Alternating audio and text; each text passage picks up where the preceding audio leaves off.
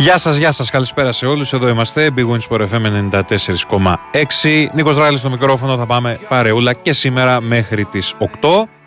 That weak and drunken heart, I guess. Νέαρχος Κυριαζόπουλος στη ρύθμιση του ήχου για τις μουσικές επιλογές. Ε, Γιώργος Πετρίδης στην παραγωγή της εκπομπής. God knows what is hiding in those weak and sunken eyes.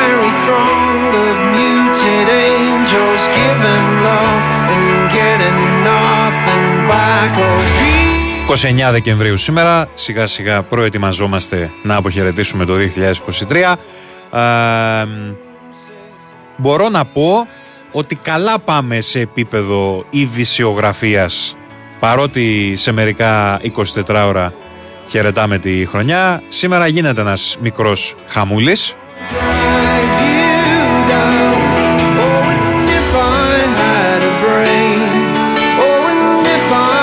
Και μένει να δούμε αν θα συνεχιστεί και τις επόμενες ώρες και τις επόμενες ημέρες γιατί σκάνε διάφορα εκεί προς ε, την Ιβηρική μεριά. God knows what is hiding in that world of little consequence. Πάμε να τα πιάσουμε όμως με τη σειρά. Σήμερα σε επίπεδο αγωνιστικής δράσης, μόνο πολύ το ενδιαφέρον το παιχνίδι του Ολυμπιακού, το βράδυ στις 9 με την Άλμπα στο Βερολίνο.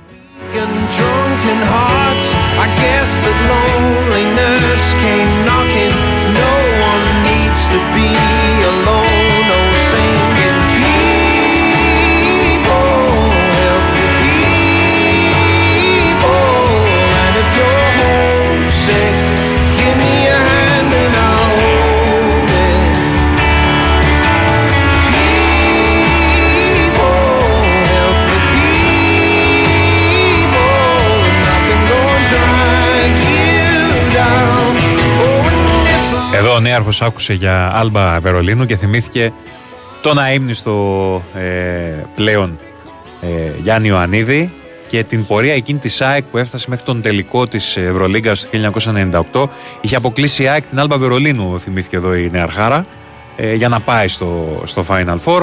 Τα υπόλοιπα είναι ιστορία. Μια ε, τρομερή πρόκριση τότε τη- της ΑΕΚ κόντρα στην ε, γερμανική ομάδα. Τι θυμήθηκες ρε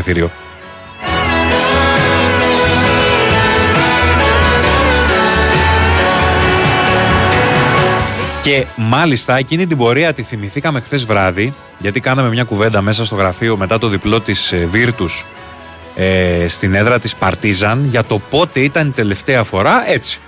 Καφενιακού επίπεδου κουβέντα για το πότε ήταν η τελευταία φορά που μια Ιταλική ομάδα ανέβηκε στην κορυφή της Ευρώπης. Ε, η τελευταία Ιταλική ομάδα που το είχε κάνει αυτό ήταν η Κίντερ Μπολόνια στον τελικό με την ΑΕΚ το 1998 στις 23 Απριλίου.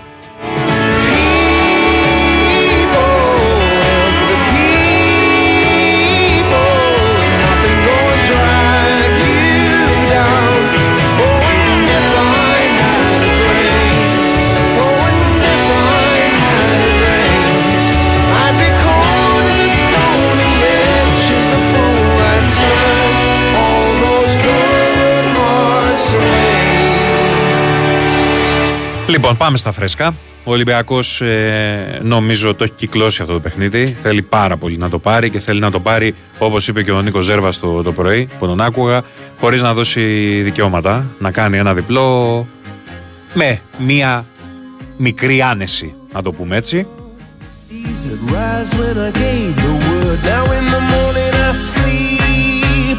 Θυμίζω στο γήπεδο όπου σήμερα φιλοξενείται ο Ολυμπιακός από την Άλμπα θα διεξαχθεί το φετινό Final Four στην Mercedes-Benz Arena, έτσι λέγεται το γήπεδο της, ε, της Άλμπα. Ε, ο Ολυμπιακός βρίσκεται στο 8-8, θέλει να κλείσει το 2023 στην Ευρωλίγκα με θετικό ρεκόρ. Λέω στην Ευρωλίγκα, να το θυμίσουμε αυτό, έχει κανονικά πρωτάθλημα το Σαββατοκυριακό. Έχει και αύριο, παίζει για παράδειγμα η ΑΕΚ αύριο, στο Λαύριο και την Κυριακή παίζουν οι δύο αιώνιοι. Ο ένας με τον Άρη στο ΣΕΦ το μεσημέρι στις 3 και στις 5 ο Παναθηναϊκός παίζει με το Μαρούσι εκτός έδρας. Απλά το θυμίζω γιατί ίσως πολλοί νομίζετε ότι έχουν ολοκληρώσει για το 23 οι ομάδες ή ολοκληρώνουν τις υποχρεώσεις τους. Όχι. Ε, λοιπόν, από την άλλη πλευρά η Άλμπα είναι στην πρώτη τελευταία θέση με ρεκόρ 3-13. Μια προβληματική εικόνα, αν μη τι άλλο, από τους Γερμανούς. Ε, ένα ιδιαίτερο μάτς για τον ερυθρό λευκό πλέον Λουκ Σίγμα, καθώς επιστρέφει στο μέρος που ήταν το σπίτι του για πολλά χρόνια. Έξι χρόνια ήταν ο Σίγμα. Στην Άλμπα, ε, ο Ολυμπιακός, θυμίζω την προηγούμενη αγωνιστική, ε, έκανε μια πιστική εμφάνιση και κυριάρχησε απέναντι στην ε, Βιλερμπάν, επικράτησε στη Λιόν με το άνετο 85-73. Θέλει, ξαναλέω σήμερα, ε, άλλη μια νίκη, χωρίς να δώσει δικαιώματα, να κλείσει με θετικό πρόσημο τη σεζόν, τη χρονιά μάλλον, στην ε, Ευρωλίγκα. Πλήρη έχουν ταξιδέψει οι Βεραιώτε στην γερμανική πρωτεύουσα. Κανονικά αναμένεται να παίξει και ο Φαλ και ο Κάναν. Ε, πήραν και ανάσες στο, στο πρόσφατο παιχνίδι πρωταθλήματος. Εκτός αποστολής ε, ο Μήτρου-Λονγκ, το ξέρουμε αυτό, αλλά για τελευταία φορά ε, δεν, θα έχει, δεν θα έχει δικαίωμα συμμετοχής στην Ευρωλίγκα. Ε, την επόμενη εβδομάδα που είναι διαβολοεβδομάδα, ο Μήτρου-Λονγκ υπολογίζεται κανονικά. Ε, Επίσης έχουν μείνει και οι Τζορτζ Πάπας και Γιώργος Τανούλης. Στον αντίποδα η Άλμπα είναι ξεκούραστη, δεν είχε υποχρεώσεις για το πρωτάθλημα μέσα στο Σαββατοκύριακο. Το τελευταίο του παιχνίδι ήταν αυτό για την προηγούμενη αγωνιστική της Ευρωλίγκα, όπου ηττήθηκε 91-82 ε, στο γήπεδο της από τη Φενέρ Μπαχτσέ. Ε, και η Άλμπα εννοείται ότι θα ψάξει ε, τη νίκη στην έδρα της. Ξαναλέω, είναι στο 3-13, είναι πολύ χαμηλά. και τρεις νίκες που έχει κάνει η Άλμπα και οι τρεις είναι στην έδρα της. Έχει νικήσει Μιλάνο, Ζάλγκυρη και Μπαρσελόνα, που δεν το περίμενε και κανείς. ούτε η Άλμπα έχει πολλά προβλήματα ε, αναμένεται να παραταχθεί πλήρης και εκείνη και πάμε να δούμε στις 9 το βράδυ τι θα δούμε.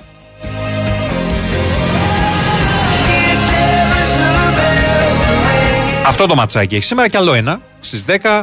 Έτσι μας τα έκανε η Ευρωλίγα. Χθες είχαμε πολύ πράγμα με 7 παιχνίδια. Σήμερα έχει 2.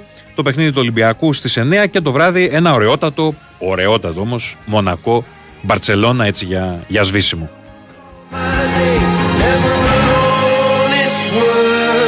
But that was when I ruled the world.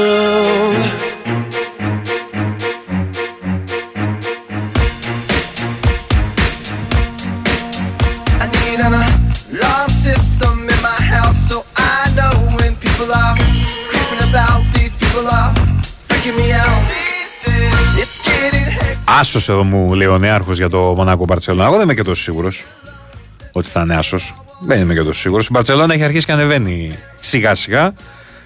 Λοιπόν, ε, αυτά τα δύο ματσάκια είναι σήμερα στην ε, Ευρωλίγκα. Χθες τα, τα ακούσατε, τα είδατε, τα διαβάσατε και σήμερα ακούσατε τα σχόλια. Ακούσατε και τον Γιώργο Πετρίδη πριν από εμένα ε, για την νίκη του Παναθηναϊκού επί του Ερυθρού Αστέρα.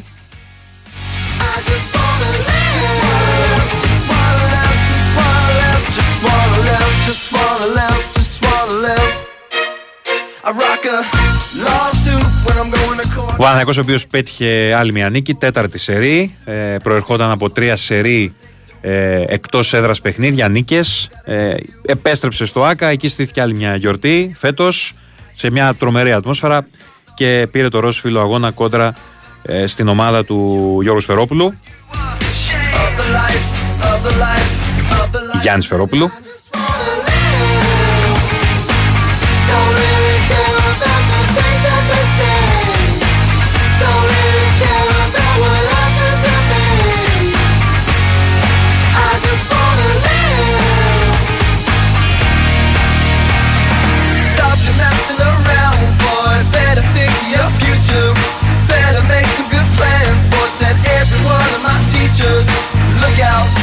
Σε μια βραδιά όπου κορυφαίος MVP νομίζω ήταν ο, ο Ντίνος Μίτογλου ε, με 15 πόντους, 5-6 δίποτα.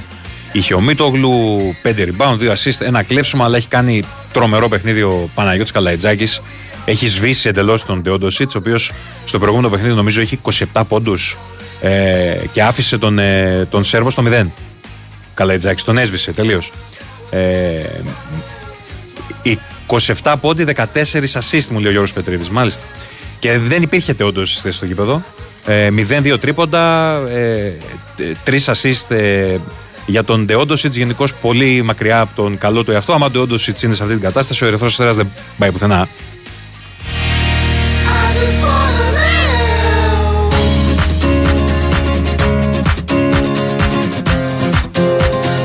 Και ο Παναθηναϊκός θα κλείσει τη, τη χρονιά στην ε, ε, τέταρτη θέση. Ε, περιμένει απλά να δει αν θα αποκτήσει άλλον ένα συγκάτοικο εκεί, γιατί αν η Μονακό νικήσει στην Παρσελόνα θα πάει και αυτή στους 20 βαθμούς. Αυτή τη στιγμή ο Παναθηναϊκός είναι στην τέταρτη θέση. Το είπε για τα μάνε χθε. Μακάρι στο τέλος της σεζόν, ενώντας στο τέλος ε, της φάσης ε, αυτής που είμαστε τώρα, πριν τα playoff δηλαδή, μακάρι να είμαστε λέει στην τετράδα. Ε, στο flash interview χθες ο Τούρκος προπονητής μετά την νίκη του Παναθηναϊκού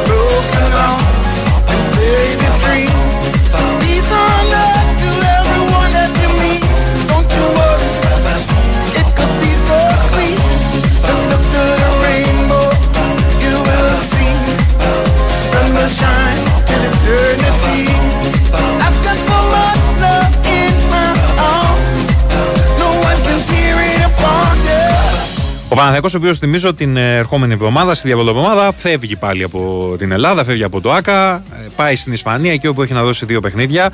Πρώτα με την Βασκόνια στην, ε, στο Μπιλμπάο, στην Βασκονία, ε, στις 3 Ιανουαρίου και στις 5 Ιανουαρίου παίζει με τη Βαλενθία και τα δύο μάτς εκτός έδρας. Ο Ολυμπιακός αντίθετα δίνει δύο εντός έδρας παιχνίδια και δύσκολα παιχνίδια. Την Τρίτη Ολυμπιακός υποδέχεται την, τη Μιλάνο και την Πέμπτη υποδέχεται τη Μονακό στο ΣΕΦ. Πολύ μεγάλο ενδιαφέρον και στα δύο μάτς. Ας δούμε όμως τι θα γίνει στο σημερινό παιχνίδι των Ερυθρόλευκων πρώτα με την Άλμπα του Βερολίνου.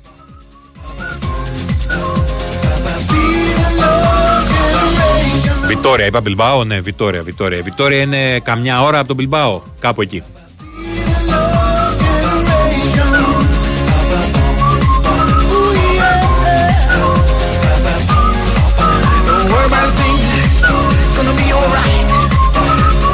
Λοιπόν, πέρα από τα μπασκετικά, για να έχετε λίγο και μια εικόνα τι θα δείτε ή τι θα παίξετε σήμερα, ε, να σας πω ότι έχουμε Ιταλικό πρωτάθλημα και έχει τέσσερα ματσάκια μάλιστα, όχι ένα, έτσι επειδή είναι Παρασκευή, τέσσερα μάτς, ε, full πρόγραμμα, Νάπολη, Μόντσα, Φιωρεντίνα, Τωρίνο στις 7.30 και στις 10 παρατέταρτο έχουμε Λάτσιο, Φροζινόνε και Τζένο Ίντερ.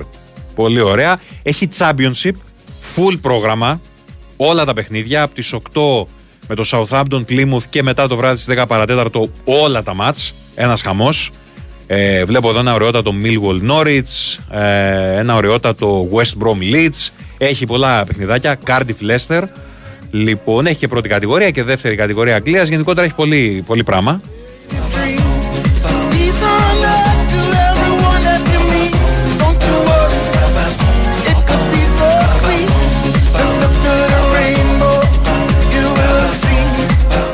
Ναι, θα το αφήσουμε τον μπάσκετ. Εντάξει, έπρεπε να πούμε δύο πραγματάκια. Γιατί έχουμε και το μάτι σήμερα του Ολυμπιακού. Είχαμε και χθες το, το Παναθηναϊκό.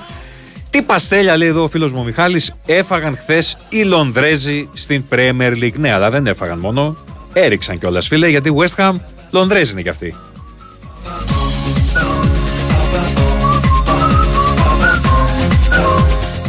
Νομίζω το, το χθεσινό μαντάτο, ε, το νέο, είναι ότι η να δεν νομίζω ότι μπορεί να συνεχίσει στην κούρσα του πρωταθλήματος. Έχει χάσει πλέον πάρα πολύ έδαφος μετά και την ήττα της στον Brighton. Ε, μια Brighton η οποία θύμισε κατά διαστήματα την τρομερή και φοβερή ομάδα που θαυμάσαμε πέρυσι ε, και που την έκανε φέτος να θεωρείται φαβορή για την κατάκτηση ακόμα και του Europa League. Ε, η Brighton η οποία με την νίκη της 4-2, 4-0 ήταν το σκορ. Στο τέλος η Tottenham απλά βγήκε στην επίθεση και κατάφερε να βάλει δύο γκολ. Ε, λοιπόν, η Brighton ξαναμπήκε στο κόλπο της Ευρώπης. Η Tottenham νομίζω ότι πια δεν, δεν μπορεί να, να κυνηγήσει τους ε, τους από πάνω. You have the time to listen to me whine about nothing and everything all at once. I am one of those melodramatic fools. Neurotic to the bone, no doubt about it. Όσο για το άλλο παιχνίδι της Arsenal με τη West Ham, νομίζω ότι ακόμα και τώρα που μιλάμε και μέχρι να ξαναβγεί στο γήπεδο η Arsenal, γιατί έχει παιχνίδια κανονικά μέσα στο Σαββατοκύριακο, ε, θα ψάχνουν να βρουν στην Arsenal πώς κατάφεραν να το χάσουν αυτό το παιχνίδι, να μην πάρουν ούτε έναν βαθμό.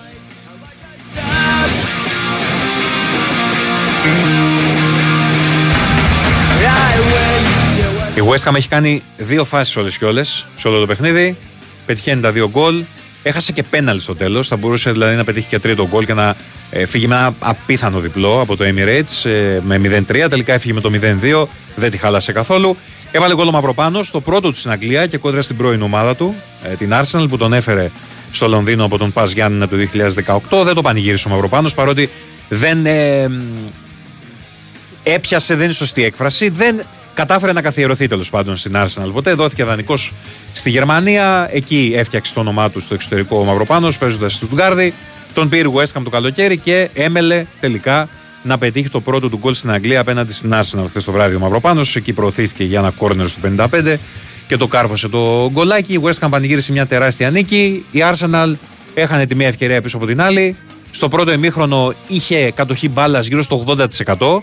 Παρ' όλα αυτά πήγε στην ανάπαυλα με το 0-1 με ένα γκολ που ακόμα δεν ξέρουμε αν η μπάλα έχει περάσει έξω ε, out ή όχι.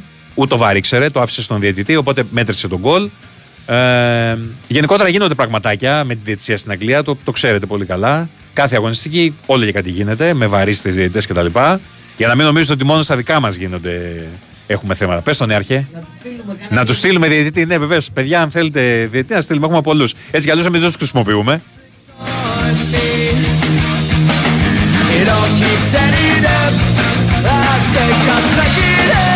Και με αυτά και με αυτά η Λίβερπουλ είναι μόνη πρώτη στη βαθμολογία με 42 βαθμούς η ομάδα του κλοπ. Η Arsenal έμεινε στους 40 στη δεύτερη θέση. Η Aston Villa έχει 39 και η Manchester City έχει 37 αλλά με παιχνίδι λιγότερο ε, οι πολίτες.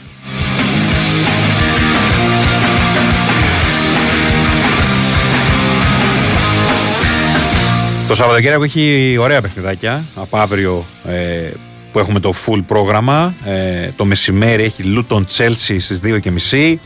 Ε, στις 5 Aston Villa Burnley, Crystal Palace Bradford, Manchester City Sheffield United, Wolves Everton ε, και στις 7.30 Nottingham Forest Manchester United. Πολύ μεγάλο ενδιαφέρον. Άσος. Είσαι εριστικός. Λοιπόν, και παραμονή πρωτοχρονιάς Fulham Arsenal την ίδια ώρα είναι αυτά. Φούλα Μάρσεναλ και τότε να Μπόρνμουθ. Η Λίβερπουλ παίζει την πρωτοχρονιά. Και παίζουν κανονικά. Το βράδυ στις 10 ένα ωραιότατο Λίβερπουλ Νιουκάστιλ.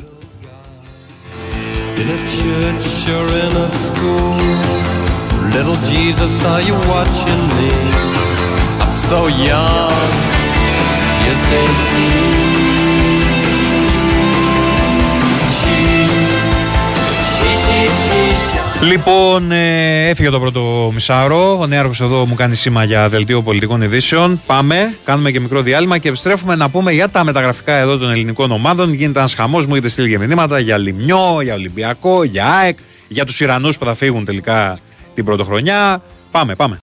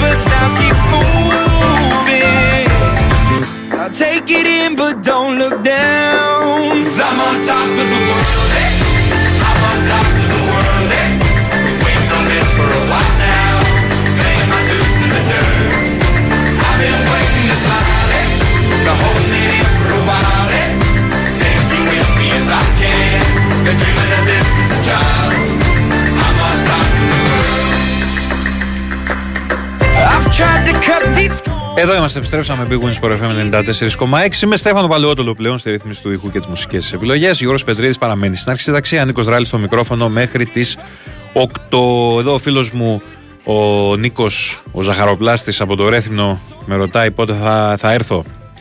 Παραλίγο αυτή τη φορά. Την άλλη όμως ε, σου το υπόσχομαι, θα, θα περάσω.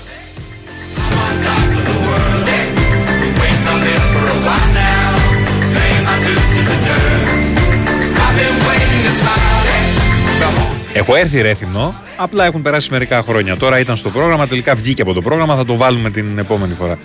Ωραία είναι και, και κατά εκεί. Γενικότερα παντού ωραία είναι στην Κρήτη, όπου και, και να πας. Αν βγεις έξω από τις πόλεις που θυμίζουν λίγο εδώ την ε, υπέροχη Αθήνα μας. Λοιπόν, ε, είχαμε πραγματάκια πολλά σήμερα από το μεσημέρι νωρίς με την ε, παρουσίαση του Φατίχ Τερίμ ε, στον ε, Παναθηναϊκό. Μετά από λίγη ώρα έσκασε η μεταγραφή του Λιμνιού στον ε, Παναθηναϊκό. Ανακοινώθηκε κιόλας από τους πράσινους ο Έλληνας Εξτρέμ, ο οποίος επιστρέφει στην Ελλάδα. Θα αντιθεί στα πράσινα για τα επόμενα 3,5 χρόνια. Συμβόλαιο μεγάλης διάρκειας.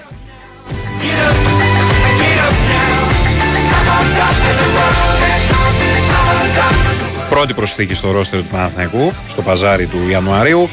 Ε, μία προσθήκη η οποία φαίνεται ότι ψινόταν εδώ και καιρό ε, ε, για να μην νομίζει κάποιος ότι έγιναν όλα μέσα σε αυτές τις ε, ώρες, ημέρες όπου είχαμε πολλές εξελίξεις αλήθεια είναι στο, στο τριφύλι.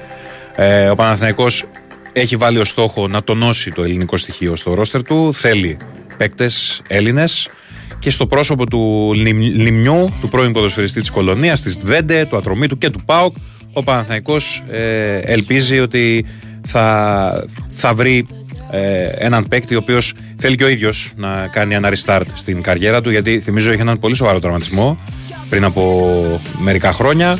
Ε, ο Λιμνιός έρχεται στην Ελλάδα στι αρχές της επόμενης εβδομάδας, θα ενσωματωθεί στην ομάδα του και θα ξεκινήσει άμεσα προπονήσεις υπό τις οδηγίες του Φατίχ Τερίμ. Θυμίζω είναι 25 χρονών. Γιατί ίσως κάποιοι νομίζουν ότι είναι μεγαλύτερος γιατί ε, λείπει αρκετά χρόνια ε, από την Ελλάδα.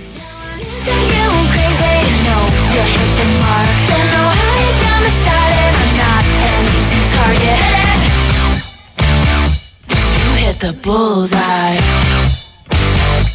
You hit my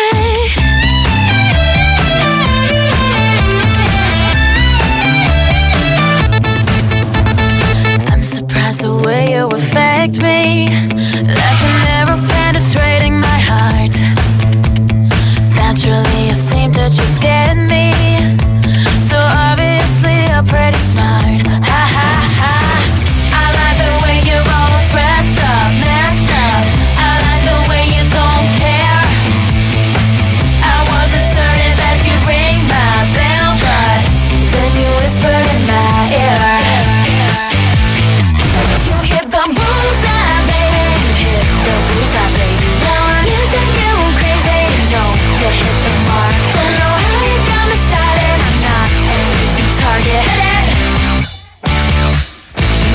Ο Λιμιός θυμίζω είχε πάθει τη, τη ζημιά τον Ιούνιο του 22 ε, και θέλει ένα δυναμικό comeback στα 25 του χρόνια. Είναι σε μια εξαιρετική ηλικία. Τα προηγούμενα χρόνια, να θυμίσω ότι ήταν ένας από τους καλύτερους γηγενείς μεσοπαιδευτικού. Είναι διεθνής, παραμένει διεθνής. Ε, τον εμπιστεύονται όλοι οι ομοσπονδιακοί τεχνικοί και βοηθήσει πάρα πολύ την εθνική ομάδα ο Λιμιό.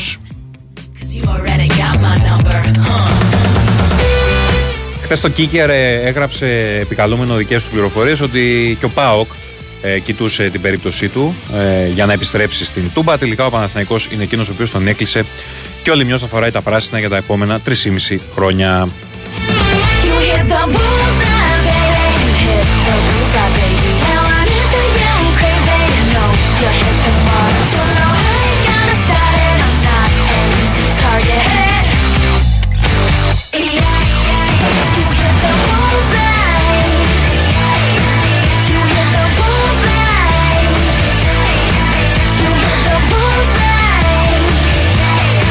Λοιπόν, για να πάμε και στα νωρίτερα.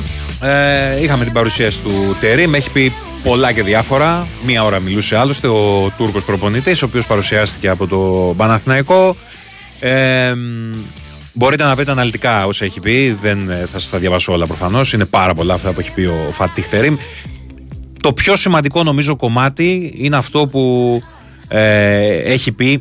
Ε, έχω εμπειρία να παίρνω πρωταθλήματα Ξέρω ότι δεν είναι εύκολο, αλλά ήρθα για μια μεγάλη πρόκληση. Ήρθα για να γράψω ιστορία. Αυτό έχει πει, παύλα υποσχεθεί ο Φατίχ ε, Τερίμ.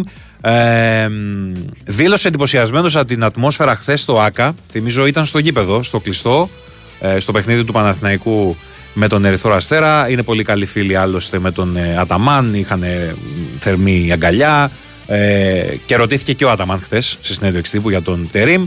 Ε, και θέλει να ξαναπάει, είπε, να δει παιχνίδι της ομάδας μπάσκετ. Ε, για τη φιλοσοφία του τώρα, γιατί τα λέγαμε και χθες, ότι ο Τερήμ είναι ένας προπονητής ο οποίος έχει τη δική του φιλοσοφία, θα θέλει προφανώς να περάσει τη δική του φιλοσοφία, τη δική του ταυτότητα στο Παναθηναϊκό. Οι ομάδες του όλες έπαιζαν επιθετικό ποδόσφαιρο ή τέλος πάντων προσπαθούσαν να παίξουν επιθετικό ποδόσφαιρο. Αυτό που είπε ο Τερήμ είναι ε, ότι έχει, έχω μια φιλοσοφία, θα προσπαθήσω σύντομα να την περάσω στην ομάδα. Θέλω μια ομάδα με γρήγορο ρυθμό, με pressing και να είμαστε πολύ επιθετικοί. Αυτά που έλεγαν και οι ρεπόρτερ ε, τις τελευταίες ημέρες. Περιμένουμε να δούμε έναν Παναθηναϊκό που θα πρεσάρει πάρα πολύ. Ε, αυτό θέλει ο Τερήμ. Ε, δεν θέλω να αφήσω καμία ομάδα, είπε ο Τούρκος προπονητής, να παίξει με πρωτοβουλία, ειδικά στο γήπεδό μας. Πρέπει να μην αφήνουμε χώρους στους αντιπάλους. Δεν θεωρώ σωστό να χάσουμε την μπάλα και να τρέξουμε μετά 60 μέτρα πίσω. Θεωρώ σωστό να κάνουμε pressing και να παίρνουμε άμεσα την μπάλα. Το μόνο πρόβλημα είναι να μην γίνει κάποιο λάθος στην αλλαγή αυτή. Θα κάνουμε τακτικές προπονήσεις με άλλες ομάδες μας, γιατί θέλω να δω και τους νεαρούς μας παίκτες. Μπορεί να χρησιμοποιήσουμε παίκτες και από αυτές τις ομάδες, είπε ο Τερήμ. Λοιπόν, και σε ό,τι έχει να κάνει με τις μεταγραφές, ρωτήθηκε για τον Τάσο Μπακασέτα, για τα πάμπολα ονόματα που γράφονται στην Τουρκία. Ξεκαθάρισε ότι έχει εμπιστοσύνη στο υλικό της ομάδας.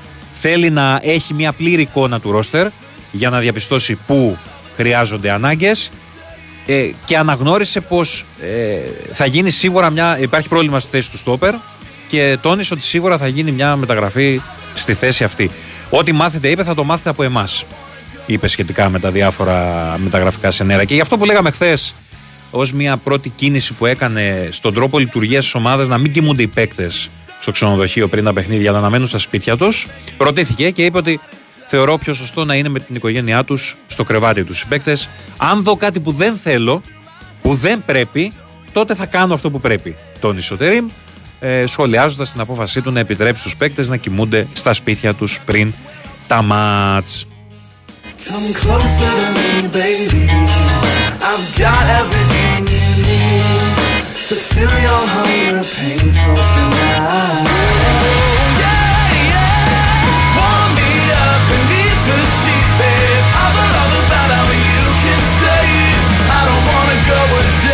Παιδιά, επειδή το ρωτάτε κάποιοι, το είπα και προηγουμένως και το είπε και ο Νίκος Αθανασίου και θα το ακούσετε και μετά στα, στα ρεπορτάζ. Ε, η επιλογή του Λιμιού ε, έχει να κάνει με το κλαμπ, το οποίο έχει ένα σχέδιο εδώ και καιρό για έναν Παναθηναϊκό με πιο έντονο το ελληνικό στοιχείο. Ήταν μια μεταγραφή που δεν ξεκίνησε να δουλεύετε τώρα, ουσιαστικά έχει ξεκινήσει από τις αρχές του μήνα, από τις αρχές Δεκεμβρίου.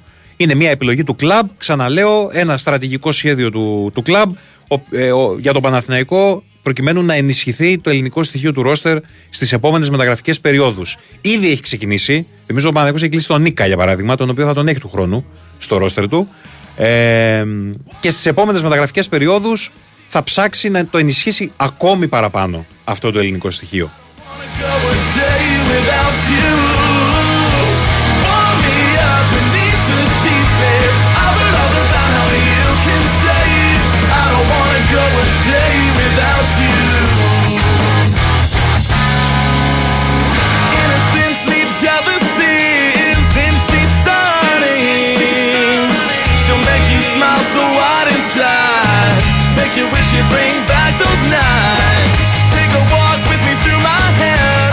Λοιπόν, πριν από τέσσερα λεπτά, ο κύριος Ρωμάνο, ο συνάδελφος Ιταλός δημοσιογράφος, που ξέρετε πολύ καλά, πολλές φορές τον επικαλούμαστε για διάφορα πράγματα που γράφει μεταγραφικά.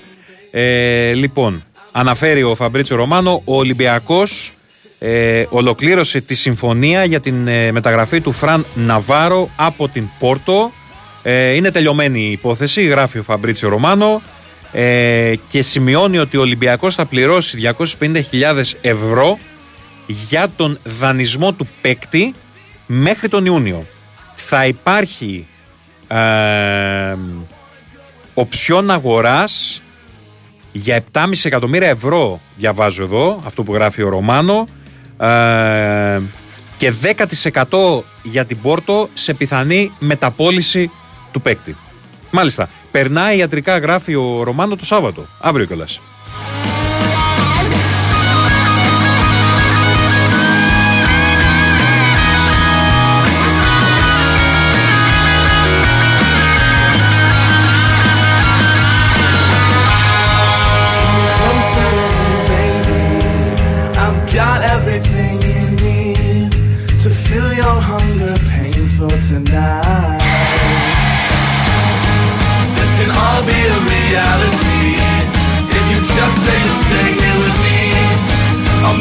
Από νωρίς έχετε ακούσει εδώ στον Big Wings Sport FM 94,6 για τον ε, Φραν Ναβάρο, ο οποίος όπως όλα δείχνουν θα είναι παίκτης του Ολυμπιακού τουλάχιστον μέχρι το, το καλοκαίρι. Πριν από ε, καμιά ώρα και ο Τζόγο, ε, που ασχολείται πολύ με το ρεπορτάζ της Sport, είχε γράψει ότι ε, μιλάμε για δανεισμό με οψιόν αγοράς. Αυτή είναι η φόρμουλα της μεταγραφής Ναβάρο στον Ολυμπιακό.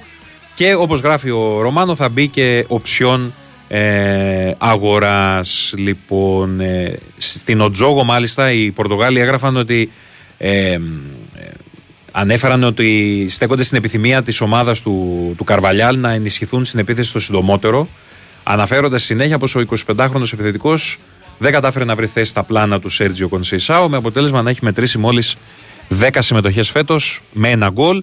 Ε, να πω ότι ο Ναβάρο κόστησε στους Δράκους 7 εκατομμύρια ευρώ το περασμένο καλοκαίρι. Μετά από μια τρομερή διετία που έκανε στη Ζιλ Βιθέντε. Είχε 37 γκολ σε 78 παιχνίδια. Ε, πήγε στο, στο Τραγκάο, στο Πόρτο, εκεί δεν κατάφερε να, να πιάσει.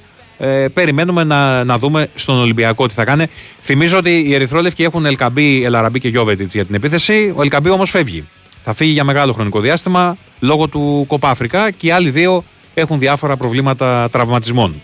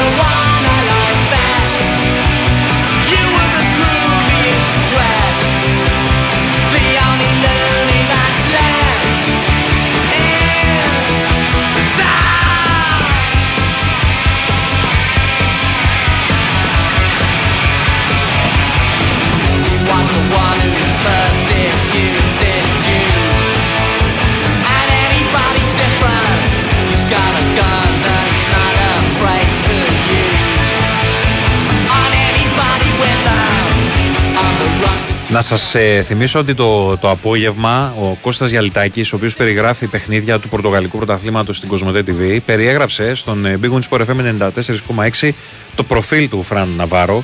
Επειδή ρωτάτε τι παίκτης είναι κτλ. Όποιοι παίζετε manager το ξέρετε. Προς Θεού δηλαδή. Ε, είναι ένας παίκτης ο οποίος ε, έχει μεγάλη έφεση στο σκοράρισμα και μεγάλο του ατού είναι το ξεπέταγμα και το πλασέ που έχει. Ε, μεταξύ άλλων, ε, Ξαναλέω στην Πόρτο δεν κατάφερε να, να πιάσει, αλλά το έχουμε δει να συμβαίνει άπειρες φορές αυτό το πράγμα. Πριν πάει στην Πόρτο, ε, ο Ναβάρο μάτωνε τα αντίπαλα δίχτυα με τη φανέλα της Ζιλ Βιθέντε. Μιλάμε για ένα παίκτη ο οποίος έχει χρηματιστηριακή αξία γύρω στα 10 εκατομμύρια ευρώ.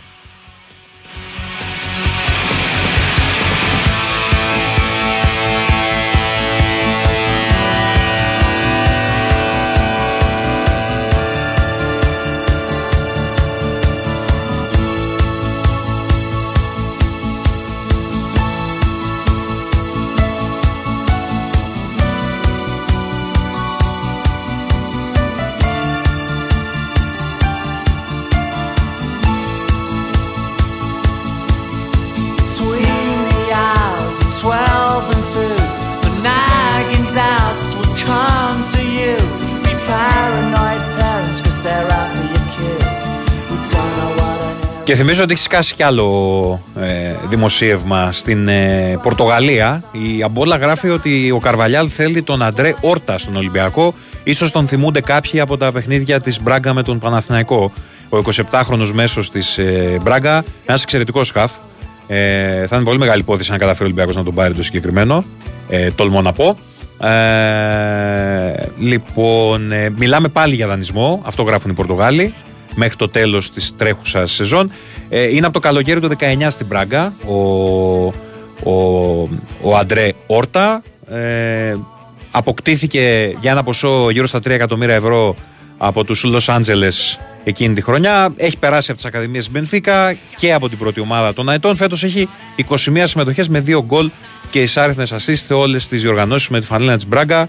Και σε αυτά τα 5 χρόνια συνολικά έχει 218 συμμετοχές με 10 γκολ και 28 assist. Γεμάτες σεζόν ο συγκεκριμένος.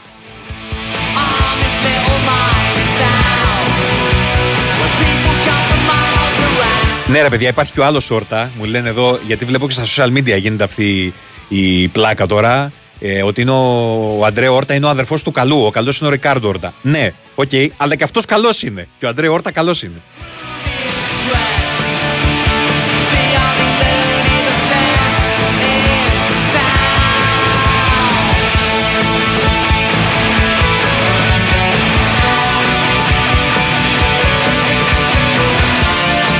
Ο Ρικάρντο Όρτα, ρε παιδιά, κοστίζει γύρω στα 20 εκατομμύρια.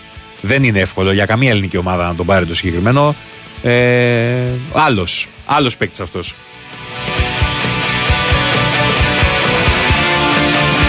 Και άλλη θέση, εδώ μιλάμε για ένα εξτρέμ, δεξί εξτρέμ είναι ο Ρικάρντο Όρτα.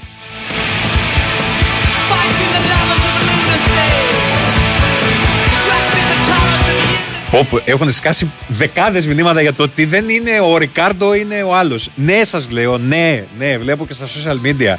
Το σχολιάζετε και στο facebook, στο, στο ποστάρισμα που κάναμε, στο, στο facebook του Big Win Sport FM.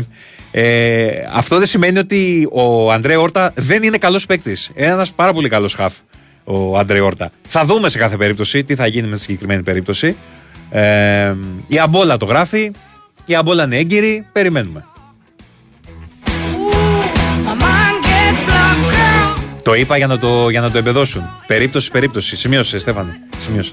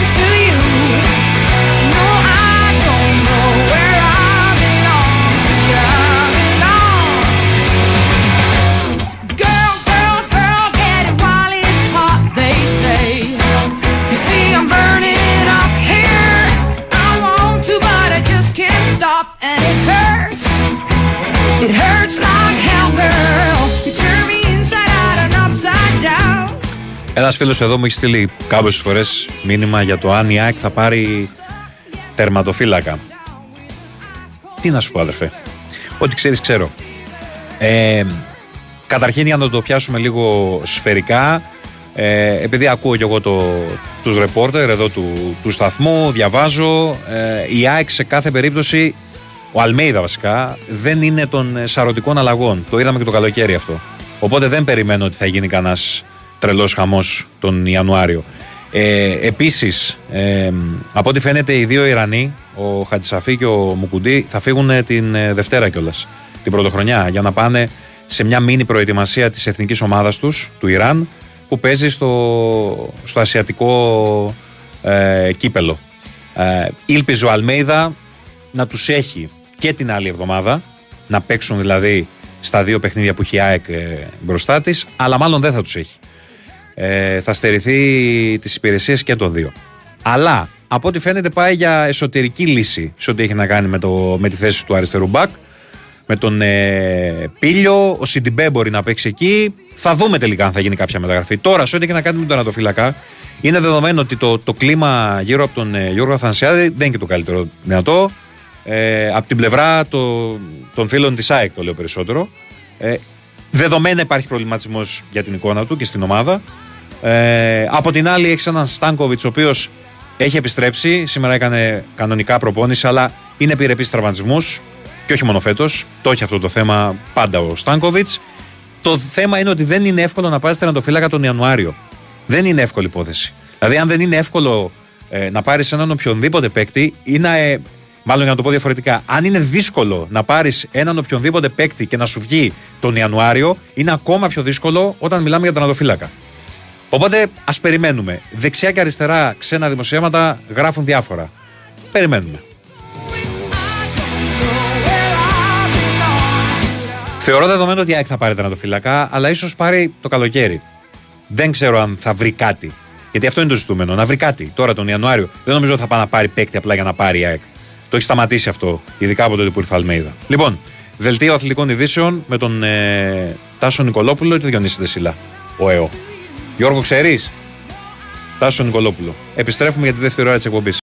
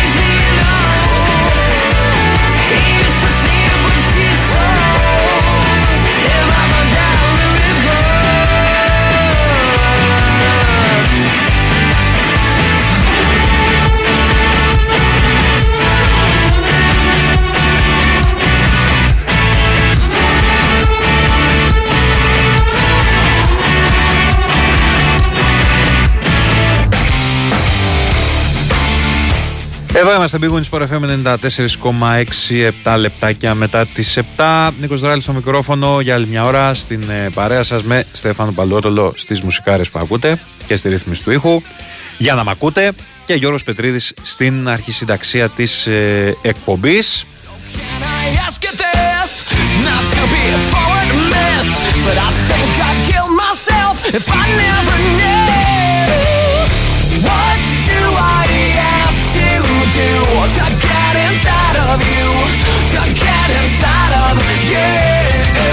Εδώ μεταξύ βλέπω έχει γίνει ένας χαμός τις τελευταίες μέρες με μια φωτογραφία από χριστουγεννιάτικο ρεβεγιόν κρατουμένων στις φυλακές Κορυδαλού.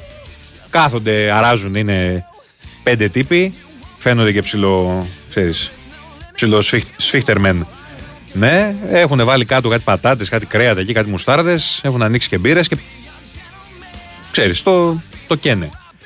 Λοιπόν, γίνεται αυτός ο χαμός τις τελευταίες ημέρες. Α, και βλέπω τώρα, επειδή στην Ελλάδα ζούμε, σουρεάλ καταστάσεις εντελώς ε, ζούμε, στο νοσοκομείο Ερυθρός Σταυρός είπαν να ρίξουν ένα γλεντάκι έτσι, στην εφημερία πάνω, δίπλα στα, στα φορεία με τους, ε, με τους ασθενείς, στήσανε κανονικό γλέντι. Γλέντι ρε, φέρανε live ορχήστρα και χορεύανε και τραγουδούσανε με κιθάρες και μπουζούκια δίπλα στα φορεία, στον Ερυθρό Σταυρό. Τι να πω.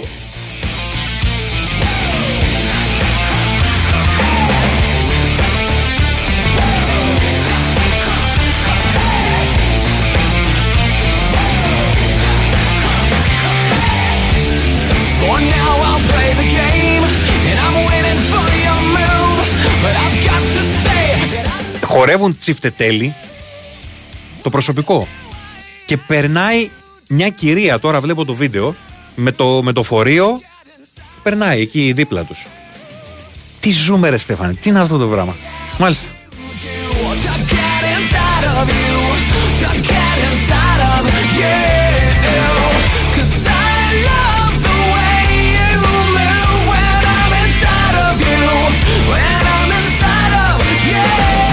Όπως μου λέει εδώ ο Γιώργος Πετρίδης που το θυμήθηκε, και όντως αυτό είναι καταπληκτικό επεισόδιο. Στα μαύρα μεσάνυχτα λέει το παλιό σύριαλ του, του Μέγκα. Στην κηδεία που έχουν πάει με τα, με τα μπουζούκια από το μαγαζί και είναι στην κηδεία και το έχουν, έχουν στήσει κανονικό γλέντι. Χορούς, αυτά. Τέλος πάντων, ε, γελάμε εμείς, αλλά είναι ψηλό τραγικά πράγματα αυτά. Ε, δεν έχω πρόβλημα κιόλας να πω ποιος το, το έχει βγάλει.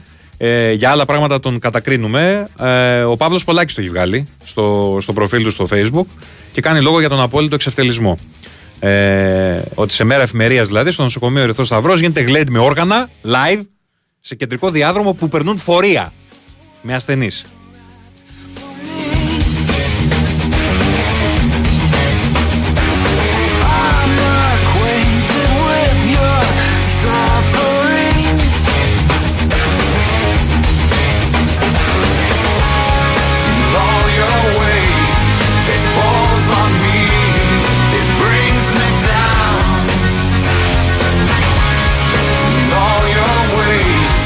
Εδώ ο φίλος μου ο Νίκος από την Κυψέλη, Στέφανε, λέει αν γίνεται να βάλουμε κάνα σοβαρό γκάζι Παρασκευή απόγευμα. Τι εννοείς κάνα σοβαρό γκάζι; Είναι Παρασκευή απόγευμα, χαλαρά είμαστε τώρα. Τι; Ναι, να πιάσουμε όλα τα γούστα. Δε, πρέπει να, ε, ε, κάτσε, πρέπει να μας ακούνε και άλλοι άνθρωποι. Ναι, άμπραβο.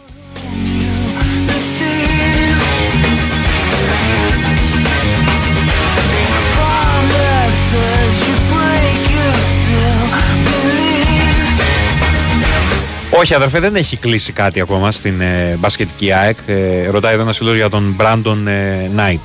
Ε, ψάχνει η ΑΕΚ, ε, αναζητά γκάρντ με ικανότητα στο σκοράρισμα. Έχουν πέσει στο τραπέζι πάρα πολλά ονόματα. Ένα από αυτά είναι και αυτό του, του Brandon Knight που είναι 32 χρονών. Ε, είναι σε απραξία αγωνιστική, οπότε φαντάζομαι ότι αυτό προβληματίζει λίγο. Ε, πρώην NBA με 20 πόντους μεσόρο. Αλλά δεν έχει προχωρήσει κάτι ακόμα. Η ΑΕΚ ακόμα ψάχνει. Θα δούμε.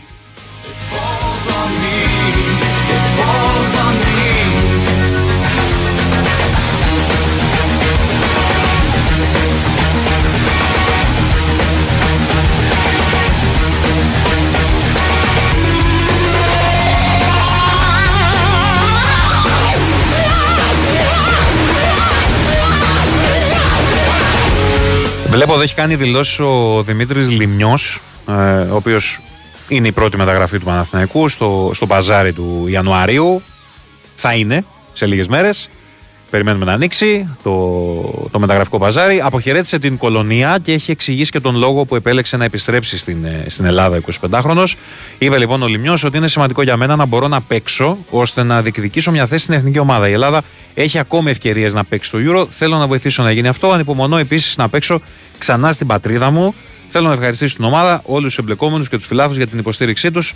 Σταυρώνω τα δάχτυλά μου για την κολονία, είπε, για το δεύτερο μισό της σεζόν, ώστε να παραμείνει στην Bundesliga ε, ήταν τα λόγια του Λιμιού.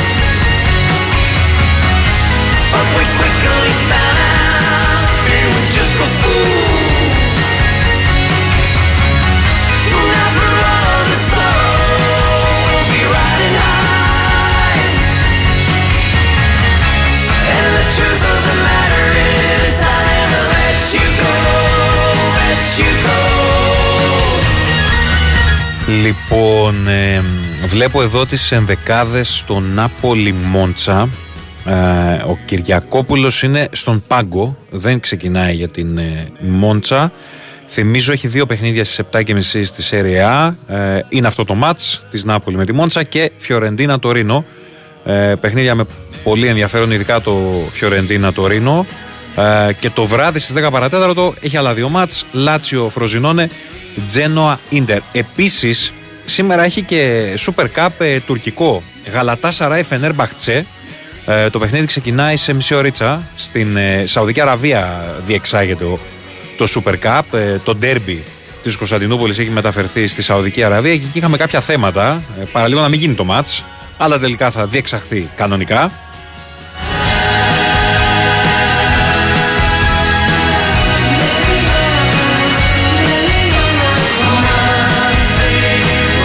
Επειδή οι Σαουδάραβες γενικότερα φημίζονται για το πόσο δημοκρατική είναι, πόσο δημοκρατικός λαός είναι και ε, πόσο ανεκτικός λαός είναι, γι' αυτό και τους δώσαμε και το Μουντιάλ που θα γίνει το 2030 εκεί, όπως όλα δείχνουν. Λοιπόν, ε, έχει δημιουργηθεί θέμα, δημιουργήθηκε θέμα με τα, με τα τουρκικά εθνικά σύμβολα. Ε, παρότι Τούρκοι και Σαουδάραβες μεταξύ τους δεν έχουν ιδιαίτερα θέματα. Ε, είχαν προγραμματίσει οι Τούρκοι να, να γιορτάσουν το Super Cup εμφανίζοντας την τουρκική σημαία και ένα πανό με τον Κεμάλα Τουρκ ε, στο πλαίσιο των εορτασμών για τα 100 χρόνια από την ίδρυση τους, του κράτους τους καθώς και να παίξει ο εθνικός ύμνο της Τουρκίας. Τουρκικό Super Cup είναι, αφού του κανόνισαν να γίνει εκεί. Παρ' όλα αυτά, οι Σαουδάραβες δεν ε, ήθελαν, δεν, δεν το άκουσαν και πολύ καλά όλο αυτό. Ενημέρωσαν την Τουρκική Ομοσπονδία πως δεν θα επιτρέψουν την επίδειξη εθνικών συμβόλων άλλης χώρας. Ε, και εν τέλει οι άνθρωποι της Ομοσπονδίας συναντήθηκαν με αυτούς του Γαλατά και της Φενέρ και αποφάσισαν η Σέντρα να γίνει κανονικά. Ε, Χωρίς για την ώρα να έχει γίνει γνωστό, θα αλλάξει κάτι στους προγραμματισμένους εορτασμούς. Πιθανότατα να μην γίνει και τίποτα από όλα αυτά που ήθελαν να κάνουν οι Τούρκοι στη Σαουδική Αραβία.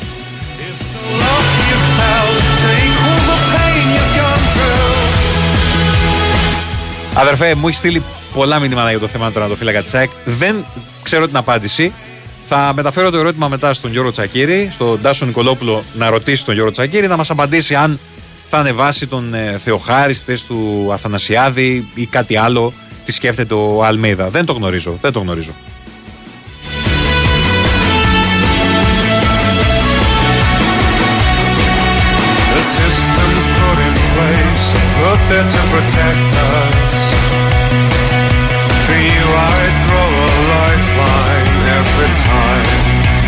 Ήρθε και η κλίση του Εκόνγκ, τον χάνει ο Πάουκ και επίσημα πάει στο Κοπάφρικα. Ο Εκόνγκ το περιμέναμε, ε, το ξέραμε ότι θα είναι κανονικά στην αποστολή της Εθνικής Νιγηρίας για το Κοπάφρικα ο Βίλιαμ Εκόνγκ.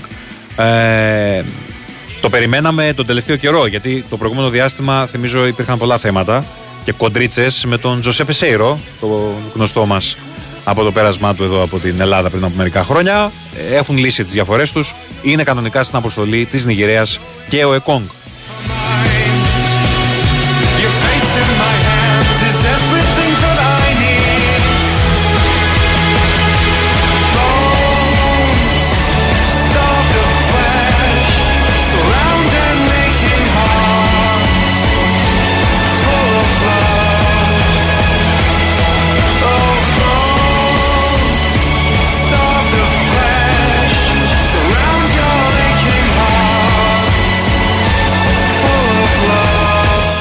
Ανακοινώθηκε και ο Γιωρή από τη Los Angeles ε, FC. Το λέγαμε χθες ότι θα φύγει ο Ούγκο Γιωρή από την Τότανα μετά από σχεδόν 12 χρόνια, 11,5 χρόνια συγκεκριμένα. Ε, λοιπόν, ε, έχει έρθει σε οριστική συμφωνία με την Αμερικανική ομάδα. Έχουν δώσει τα χέρια οι δύο πλευρές για συμβόλαιο μόνο ετούς διάρκειας και ο Ιωρή στα 37 του χρόνια, πριν από λίγες μέρες, τάκλησε που δεν υπολογιζόταν από τον Άγγελο Ποστέγλου, τον άφηνε εκτός αποστολής συνεχώς. Θα κάνει το ταξίδι στην άλλη πλευρά του Ατλαντικού για να παίξει στους Λος Άντζελες.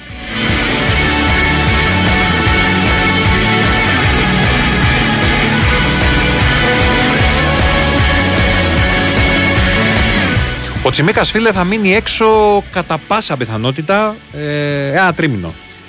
Οριακά, οριακά, πολύ οριακά θα προλάβει το, το μάτς με το Καζακστάν. Πολύ οριακά. Αλλά σε σχέση με την πρώτη εκτίμηση ότι μπορεί να χάσει όλη τη σεζόν και το Euro, αν περάσει η εθνική, το τρίμηνο κάθεται λίγο καλύτερα. Είναι μια πολύ δυσάρεστη είδηση αυτή που υπάρχει με τον Τσιμίκα. Ε, μια δυσάρεστη εξέλιξη που υπάρχει εδώ και μερικές ημέρες με τον Τσιμίκα για αυτόν τον απίθανο τραυματισμό που είχε στο παιχνίδι με την Arsenal. Ο Τσιμίκα, ο οποίος ήταν βασικός στα τελευταία παιχνίδια ε, λόγω της απουσίας του, του Ρόμπερτσον και τραυματίστηκε, θα μείνει εκτός, ξαναλέω, για ένα τρίμηνο βαριά.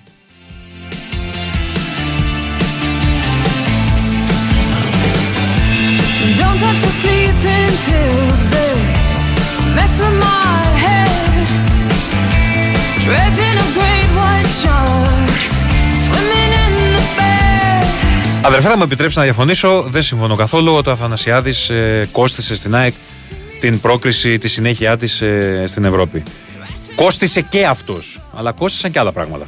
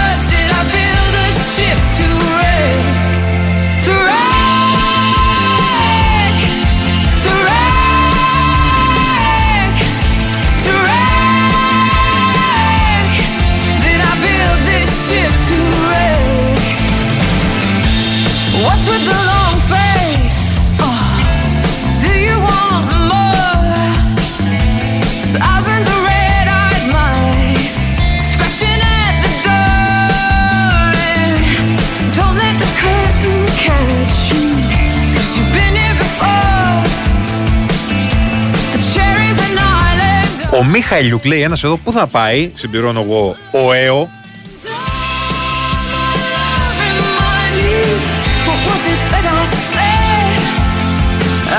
Είναι λίγο μπέρδεμα η περίπτωση του, του Μιχαλιούκ. Ε, κάποια στιγμή πριν από λίγο καιρό φάνηκε να βρίσκει έναν μικρό ρόλο στους Celtics. Τώρα μέχρι τις 10 Γενάρη η, η ομάδα της Βοστόνης έχει δύο επιλογές. Είτε να του κάνει, ένα εγγυημένο, να του κάνει εγγυημένο το συμβόλαιο ή να τον αποδεσμεύσει γλιτώνοντας ένα εκατομμύριο δολάρια. Προς το δεύτερο μάλλον πάει το πράγμα.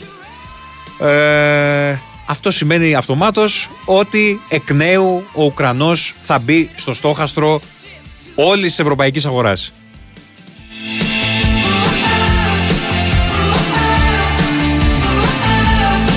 Και το ερώτημα που θέτω και κοιτάω τον Γιώργο Πετρίδη από το στούντιο είναι ο Παναθηναϊκός παραμένει στο παιχνίδι;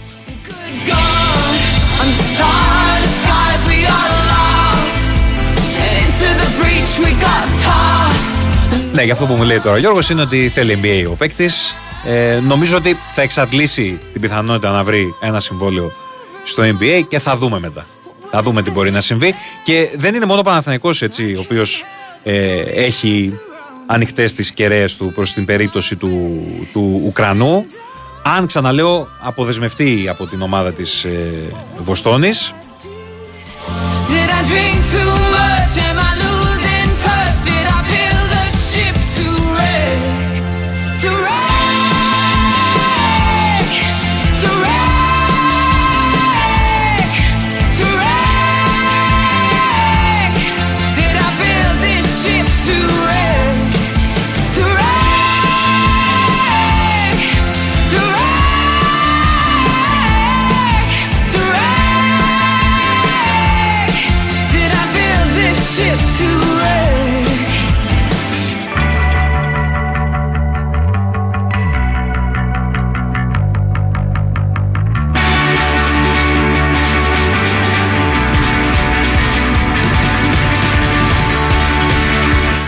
Σε ρωτάω στον αέρα.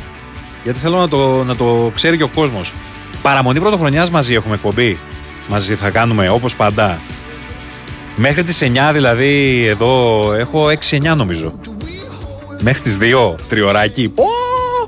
Με Στέφανο εδώ παραμονή πρωτοχρονιάς. Κάτι πρέπει να βρούμε να κάνουμε. Ε. Μην τους τρελάνουμε τώρα με τα, με τα πριόνια και τα άγρια που θέλουν αυτοί. Κάτι θα πρέπει να είναι πιο εορταστικό. Θα το βρούμε. Θα, το, θα βρω. Εγώ, εγώ θα βρω. Εγώ. Εγώ θα βρω. Μπορούμε να παίξουμε ένα τρίωρο με σαρδάμου. Βγαίνει.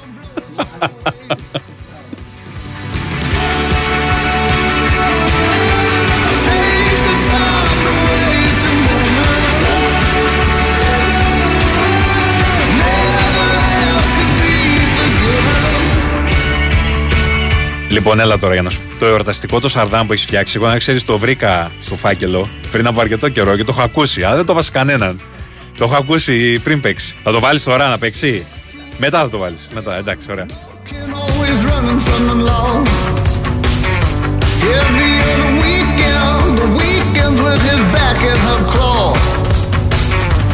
Λοιπόν, έχουμε νέα δεδομένα για τον ε, τελικό του τουρκικού Super Cup που σας έλεγα. Έχουμε θέματα εκεί. Ε, οι παίκτες της Γαλατά έχουν ενημερωθεί, γράφουν τώρα στην, ε, στην Τουρκία, ότι δεν θα γίνει το μάτς. Και πιθανότατα σχετίζεται με αυτό που σας έλεγα νωρίτερα. Υπάρχουν θέματα εκεί. Ναι, τώρα το γράφουν όλα τα τουρκικά.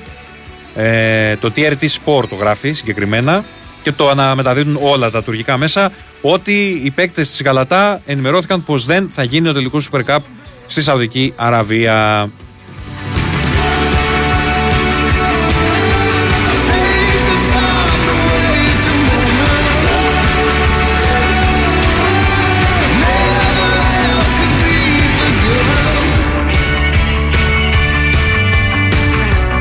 Έχει να κάνει δηλαδή με, με το θέμα με τα, με τα εθνικά σύμβολα, με το ότι οι Τούρκοι ήθελαν να, να ακουστεί ο εθνικός ύμνος, να εμφανιστεί ε, του Κεμάλα, ο Κεμάλα τα Τούρκ, ε, αυτό που είχαν φτιάξει ε, εκεί. Οι Σαουδάραβες προφανώς δεν το θέλαν αυτό το πράγμα και μάλλον πάμε για αναβολή.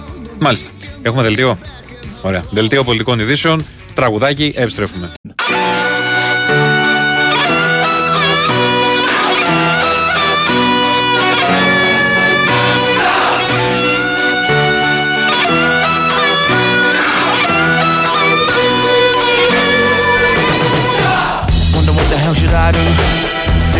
a breakthrough.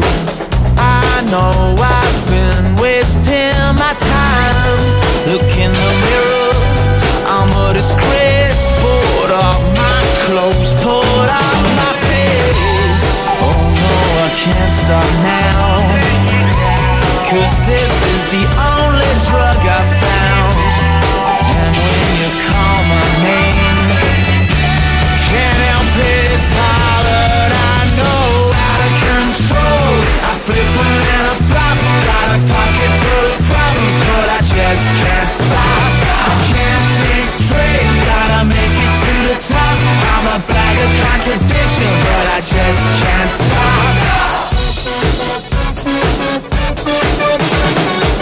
Wake up to a sunset. I need a break, gotta reset. Just one more time, I can't give you up. Are you feeling lost? Kind of out of place, out of this month years gone without a trace. I'm moving double speed. I want all the things that I don't need. You turn me inside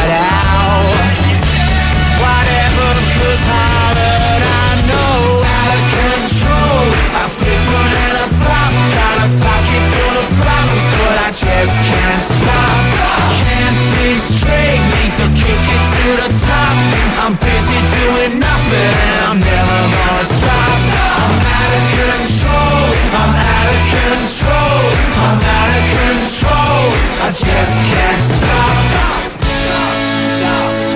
losing over. No, no, no, this ain't over.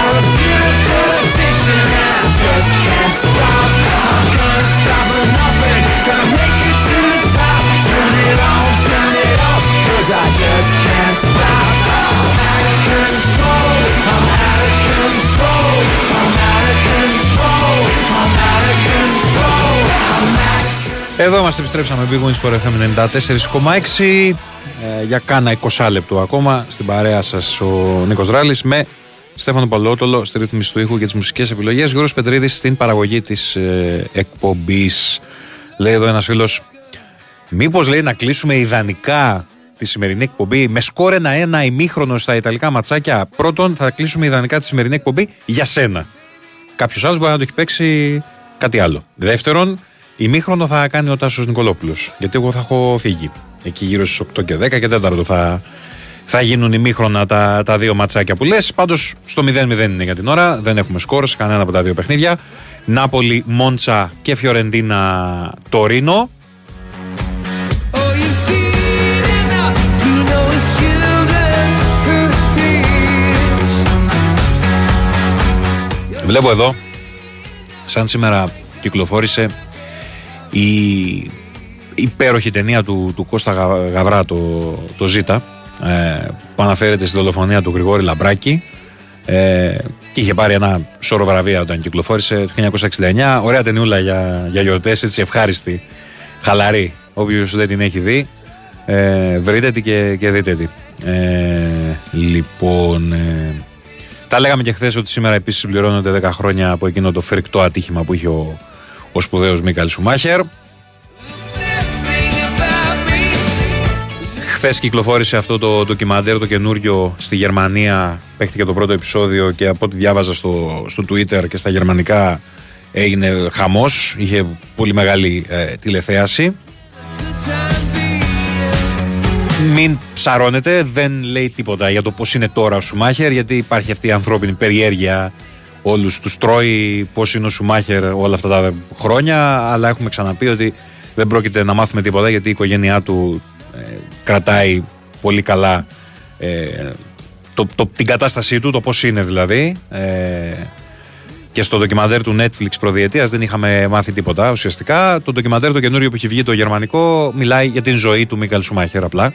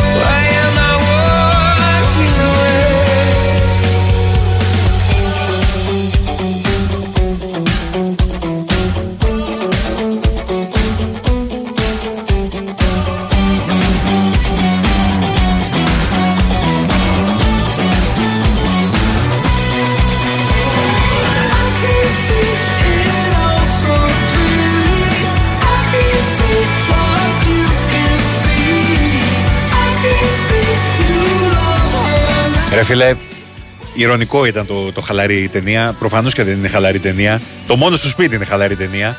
Αλλά είναι μια ευκαιρία έτσι τώρα, μιας και το ε, θυμηθήκαμε τώρα. Βγήκε σαν σήμερα το 1969. Για όποιον δεν το έχει δει, το ζει του, του Γαβρά είναι εξαιρετικό και μιλάει για μια ιστορία η οποία είναι μια, μια ιστορία φοβερή που συνέβη στη, στη χώρα μας εκείνη την εποχή, μια πολύ άγρια εποχή και έχει να κάνει με την δολοφονία του Λαμπράκη και την αναζήτηση των ενόχων από τον ε, Σαρτζετάκη, τον Χρήστο Σαρτζετάκη, τον μετέπειτα πρόεδρο της Ελληνικής Δημοκρατίας. I'm a little bit off today. Something down inside me's different.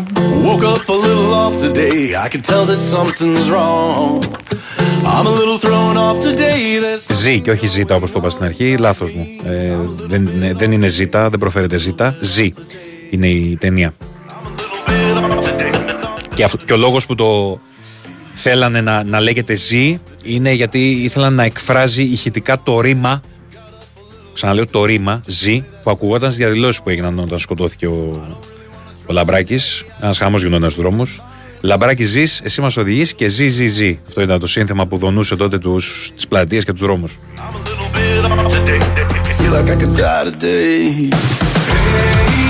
Ναι, και μέσα σε όλα σήμερα κλείνει το Ιντεάλ. Ναι, θλίψη. Δυστυχώς το έφαγε για το Ιντεάλ η Μαρμαγκά.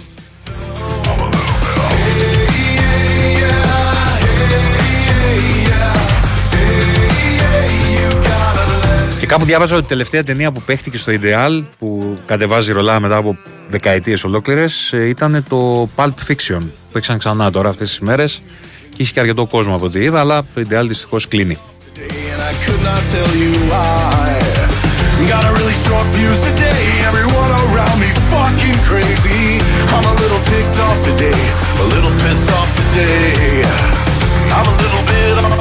Τι δεκαετίες λέω εγώ. 102 χρόνια ήταν ανοιχτό αυτό το, το σινεμά, έτσι. Ε, λοιπόν, από το 1921. Τρομερό. I couldn't even cry today. I think my heart is finally broken. Didn't need a reason why today. I don't need a reason why today.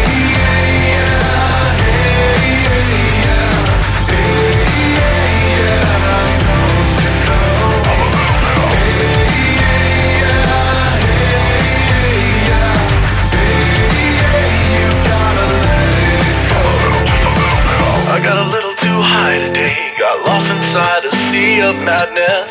Crashed a little bit hard today. Crashed a little too hard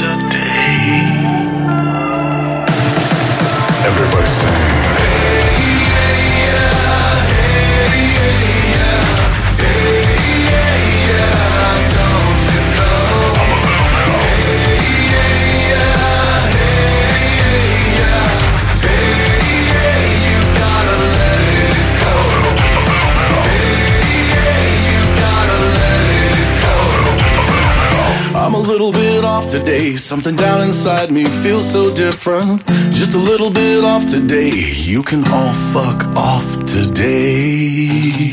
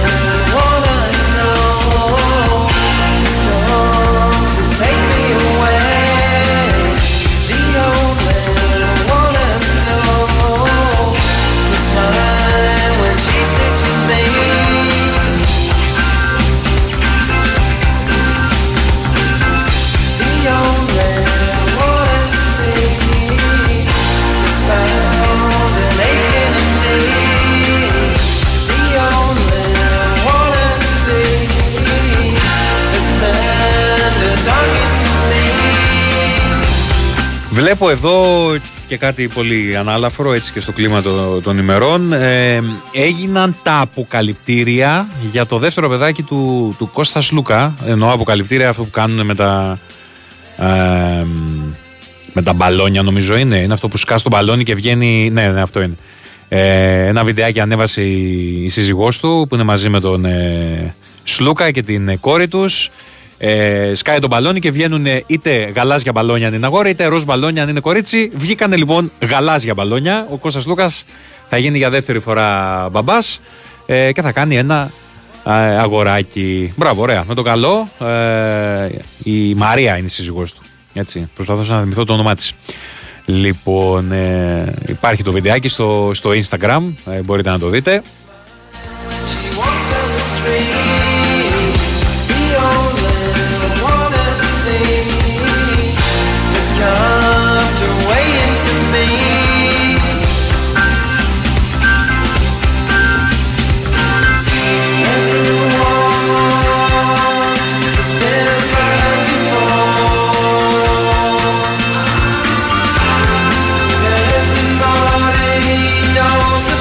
Μεταξύ, μέσα στον, ε, στον χαμό που είχαμε τις τελευταίες ημέρες, εδώ στα δικά μας, τα ελληνικά, γιατί η αλήθεια είναι ότι είχαμε πολλά πραγματάκια να ασχοληθούμε, πάρα πολλά πραγματάκια. Μόνο ήρεμες δεν ήταν αυτές οι ημέρες. Ε, είχαμε και την ανανέωση, για να πάμε και στο εξωτερικό, την ανανέωση της συνεργασίας του Κάρλο Αντσελότη με τη Real Madrid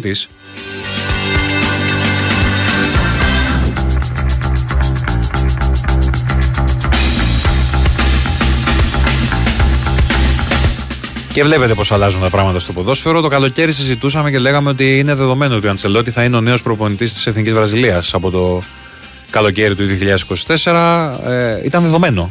Έτσι το παρουσίαζαν οι Ισπανοί, έτσι το παρουσιάζαμε κι εμείς.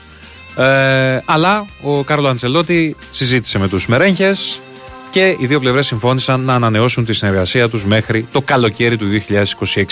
Ήταν πολύ μεγάλο το pressing, ε, σύμφωνα με τους Ισπανούς από την Ομοσπονδία της Βραζιλίας, για να πει ο 64χρονος Αντσελότη το, το μεγάλο ναι, αλλά αποφάσισε ο ίδιος να μην μετακομίσει από τη Μαδρίτη, να μην ε, πάει στην άλλη πλευρά του Ατλαντικού, θα παραμείνει πιστός στη Ρεάλ Μαδρίτης μέχρι το 2026.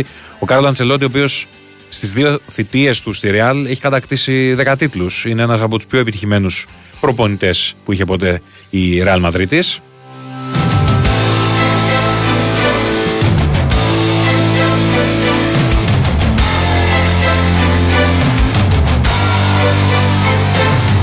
Και την ίδια στιγμή, την ίδια στιγμή που ο Κάρλο Αντζελότη έβαζε την υπογραφή του σε νέο συμβόλαιο συνεργασίας, έσκασε πάλι η είδηση που δεν έχει ε, σταματήσει να μας απασχολεί πάλι από το καλοκαίρι για τον Εμπαπέ και την ε, Βασίλισσα.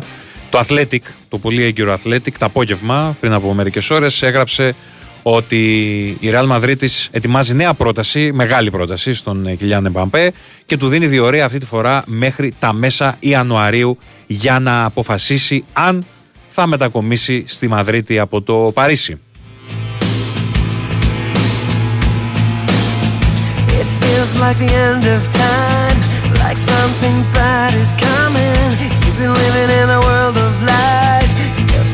Θυμίζω ότι το συμβόλαιο του ΕΠΑΠΕ λύγει σε 6 μήνες. Ε, κάτι το οποίο σημαίνει ότι από την 1η Ιανουαρίου ο παίκτης μπορεί να συμφωνήσει και να υπογράψει όποια ομάδα θέλει ενώπιση του καλοκαιριού. Ε, η Ρεάλ λοιπόν ετοιμάζεται να του κάνει άμεσα μια νέα πρόταση, τεράστια πρόταση. Ε, αλλά θα του βάλει αυτή τη φορά και διορία για να δώσει την τελική του απάντηση, γιατί και ο ίδιος είναι λίγο αναποφάσιστος. Ε, και η προθεσμία θα είναι μέχρι τα μέσα του Γενάρη. Οπότε δεν αποκλείεται μέσα στον Ιανουάριο να, να έχουμε νέα.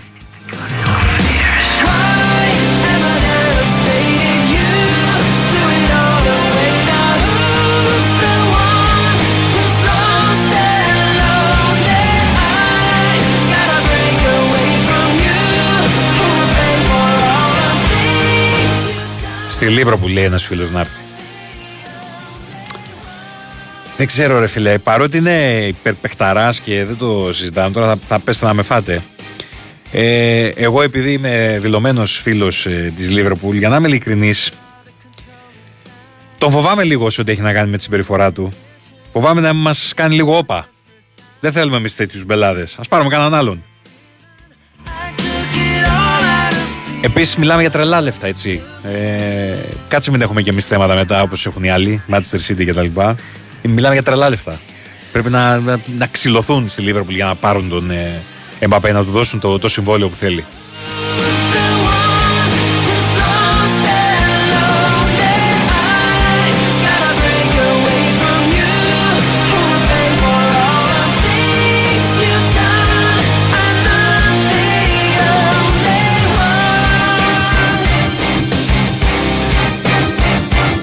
Στο μάνατζερ πάντως εγώ δεν τον παίρνω. Τον Εμπαπέ στη Λίβερπουλ. Ούτε στο μάνατζερ δεν τον παίρνω. Βρίσκω άλλους. Δεν τον θέλω.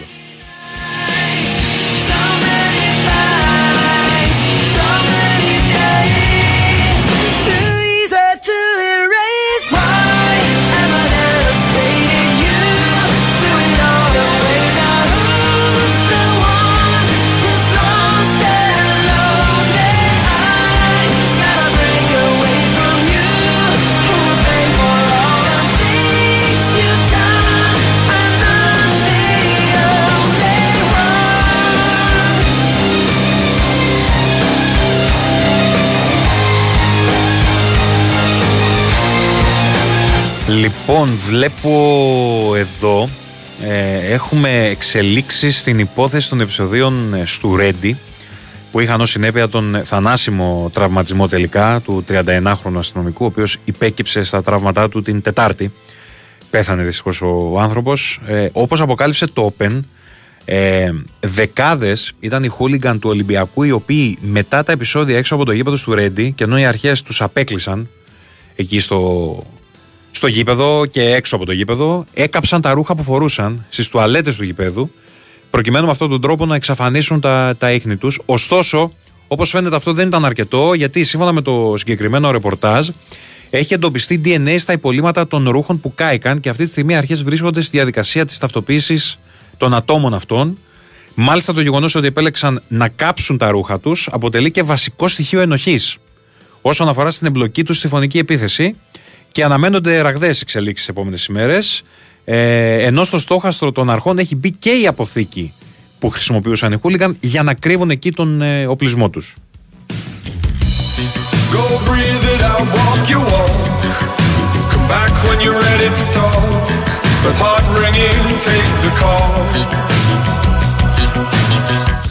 Το ερώτημα δεν είναι αδερφέ αν χωράει με Σαλάχ ο Εμπαπέ. Το ερώτημα είναι αν θα μείνει Σαλάχ στη Λίβερπουλ. Γιατί δεν είμαι και τόσο σίγουρος, δεν ξέρω. Νομίζω ότι έχει πιάσει και αυτός ε, τα βάνη. Θέλει μια ανανέωση η ομάδα. Όχι τώρα, αλλά κάποια στιγμή στο άμεσο μέλλον μια ανανεωσούλα τη χρειαζόμαστε σιγά σιγά. Ε, Ένας άλλος λέει εδώ, μακάρι να έρθει στην Παρσελώνα να δούμε μπαλάρα. Ναι, πάρτε τον παιδιά στην Παρσελώνα, πάρτε τον. Εγώ δεν, δεν ξέρω. Πεχταράς είναι, για να μην παρεξηγηθώ και με διαλύσετε εδώ πέρα στα, στα μηνύματα, αλλά έχει κάποια θεματάκια στη συμπεριφορά του και όλο αυτό το πράγμα που, που κάνει τα νάζια εδώ και δύο χρόνια ε, στην Παρίζη Ζερμέν για το συμβόλαιό του, για την ανανέωση κτλ. Μου δείχνουν ότι μπορεί να, να κάνει λίγο, να δημιουργήσει θέματα. Και εμείς τουλάχιστον σε θέματα ηρεμίας με κλόπαρο στον πάγκο δεν έχουμε.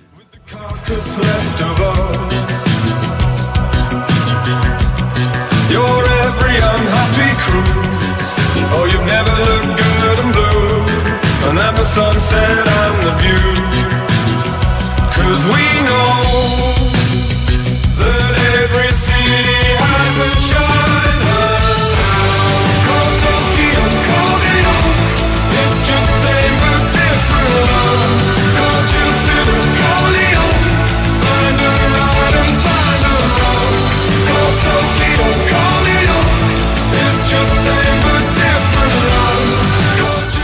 Έλα ρε φίλε τώρα που θα μας ανεβάσει το brand name ο Εμπαπέ.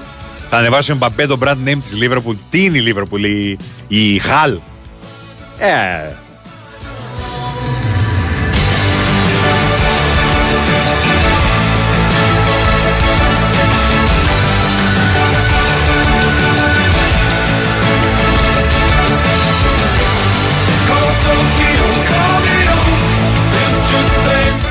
Το, τελευταίο, το πρώτο τελευταίο μήνυμα το είδες. Ο Αποστόλης από την Καρδίτσα. Βάλτε λίγο σαρδάμ να γελάσει λίγο το χιλάκι μας. Πλήρωσα τέλη κυκλοφορία σήμερα. Ρε αδερφέ, να σε ρωτήσω κάτι. Γιατί πλήρωσες τέλη κυκλοφορία σήμερα, αφού έχουν δώσει δίμηνη παράταση; Κράτα τα λεφτά να κάνεις πρωτοχρονιά τώρα. Πρέπει να είσαι ο, ο μοναδικός Έλληνας που πλήρωσε τέλη κυκλοφορία σήμερα. Ή τέλος πάντων. Και εσύ; Ναι, είμαι σίγουρος, ε, Στέφανε, ναι.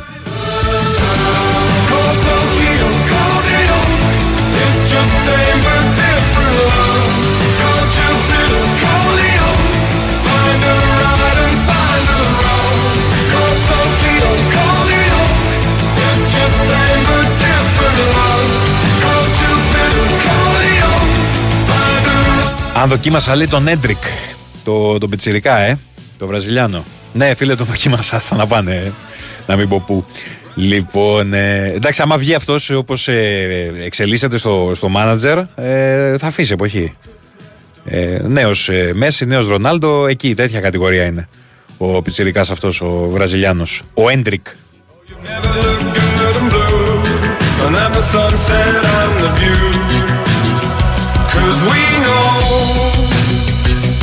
Λοιπόν, αυτό ήταν. Σας αφήνω εγώ. Ε, Νίκος Ράιλ στο μικρόφωνο από τις 6. Ε, θα τα πούμε και αύριο και την Κυριακή. Εδώ θα είμαστε με Στέφανο Παλαιότολο σε ρύθμιση του ήχου και τις μουσικές επιλογές. Γιώργος Πετρίδης στην αρχιταξία. Μείνετε συντονισμένοι στο Big Sport FM 94,6. Έρχεται ο Τάσος Νικολόπουλος, το newsroom με όλα τα ρεπορτάζ, με όλα τα τελευταία νέα των ε, ομάδων. Αυτά από εμένα. Μείνετε εδώ. Θυμίζω έχει και τον μπάσκετ το βράδυ στις 9. Ε, Άλβα Βερολίνου, Ολυμπιακός θα το ακούσετε φυσικά στον Big Wins Sport FM 94,6. Γεια χαρά σε όλους, καλό βράδυ.